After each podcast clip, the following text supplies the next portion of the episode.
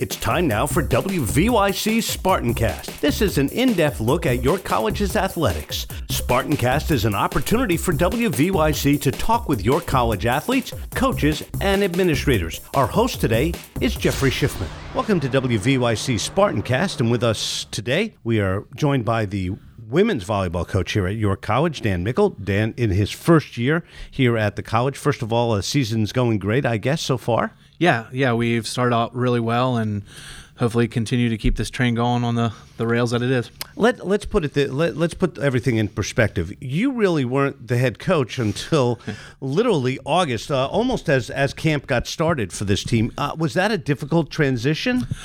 Not really. I guess because I've been here for four years as an assistant, and Tim and I had a very similar philosophy, coaching wise and program wise. So it was pretty easy to step in from the assistant role into the head role. Really, the hardest part was the getting used to all the paperwork and the admin side of it, the travel and, the budget. The volleyball was by far the easiest part of it. And, and, all right, so and and you and I have known each other for quite some time, uh, probably uh, ten years or so. Um, what's the and, and you were a high school coach you did club you've done a lot of different things you've been an administrator in club what's the difference between being say a high school volleyball coach and being a college volleyball coach the grind um, our schedule, you know, in high school you're limited in most. We'll talk Pennsylvania because that's you sure, know, kind of what, what I'm know. familiar with. You know, you're allowed 21, 22 contests. We play 30 in on the college level, and our conference in particular, we're driving five, six hours you know south to Virginia or playing in Harrisburg. So the travel and just the grind of it. And then when we're not practicing or playing, we have to be recruiting because we always have to be reloading. High school, you kind of get what you get and you know it's up to the coach to develop the the program and the team. So in that sense, it's a little bit harder, I think, from the high school standpoint of creating a dynasty or a great team, because you can't pick and choose as much as we do at the college level. But the time and the commitment it takes to recruit and be effective on the road is a lot heavier in the college level. So you might be, you know, you might be uh, practicing one day, uh, and, and, right after practice, you may go to see a, a, match somewhere. Yeah, one of the things when Tim took over the program that we kind of changed was we rotated staff. So there were three of us on the coaching staff, and we would each have a night off from the gym here at York with the expectation that we were going to a local okay. gym to catch a game. Because at that time we were practicing, and it was kind of tough to catch. This year it's easy. We're done, and it's plenty of time for me to get from our practice to a local high school match or tournament on the weekend. Last year was a bit more of a challenge.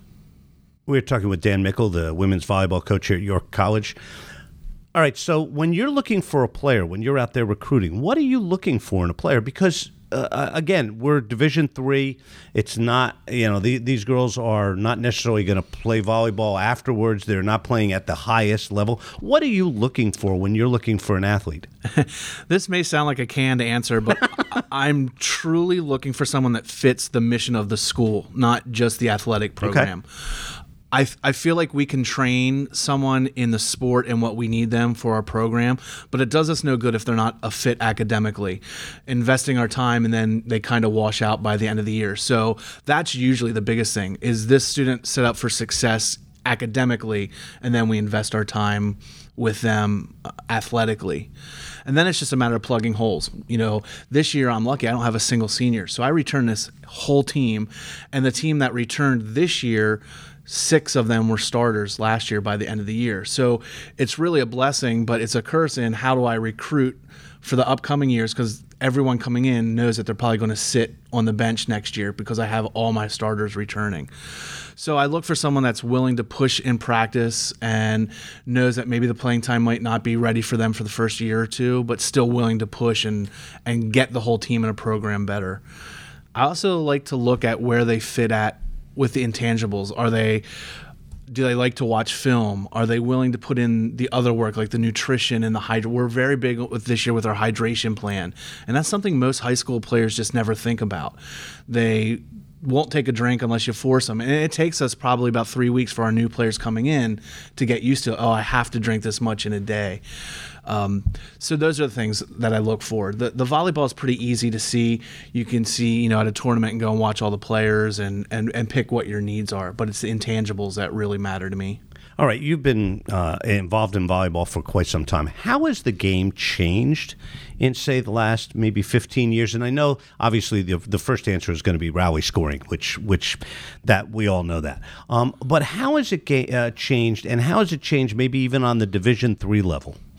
I think the biggest change overall has been specialization. We're not seeing that player that plays all six positions and never comes out of the game, which is kind of disheartening because I like having players that can play the whole way around, save your subs, but it's nice just having that level of comfort. You get in a groove, and next thing you know, you're subbing that player out.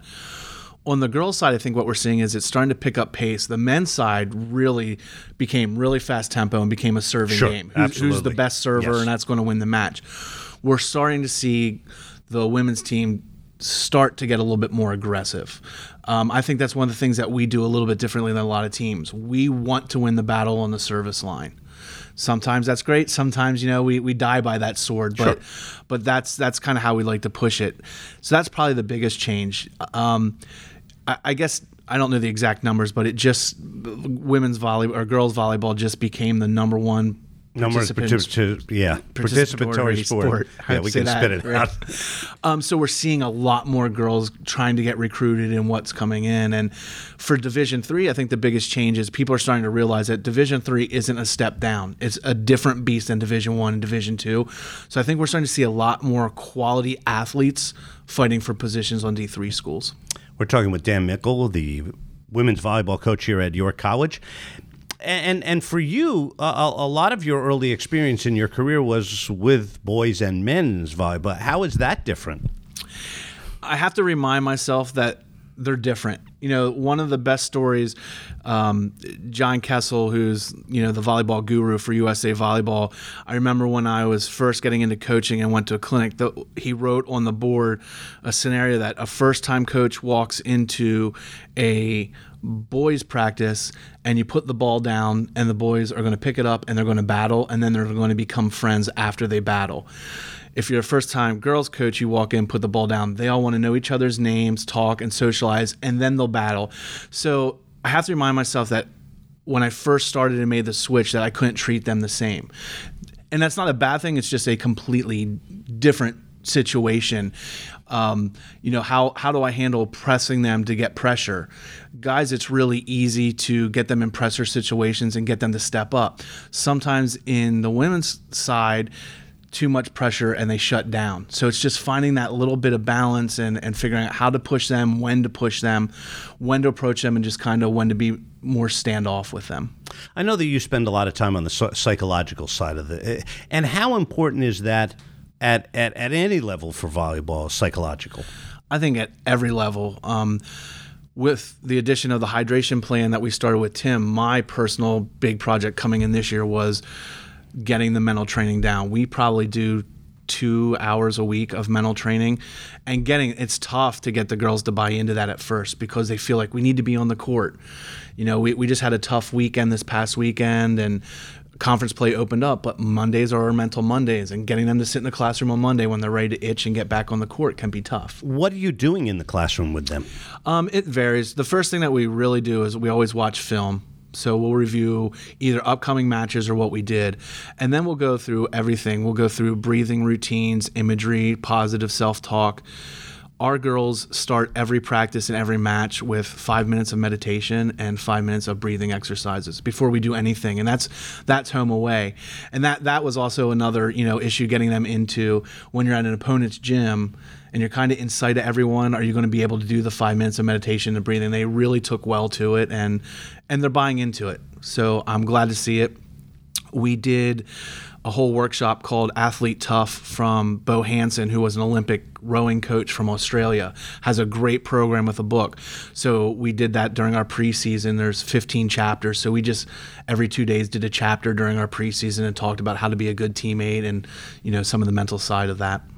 What's the biggest challenge moving forward?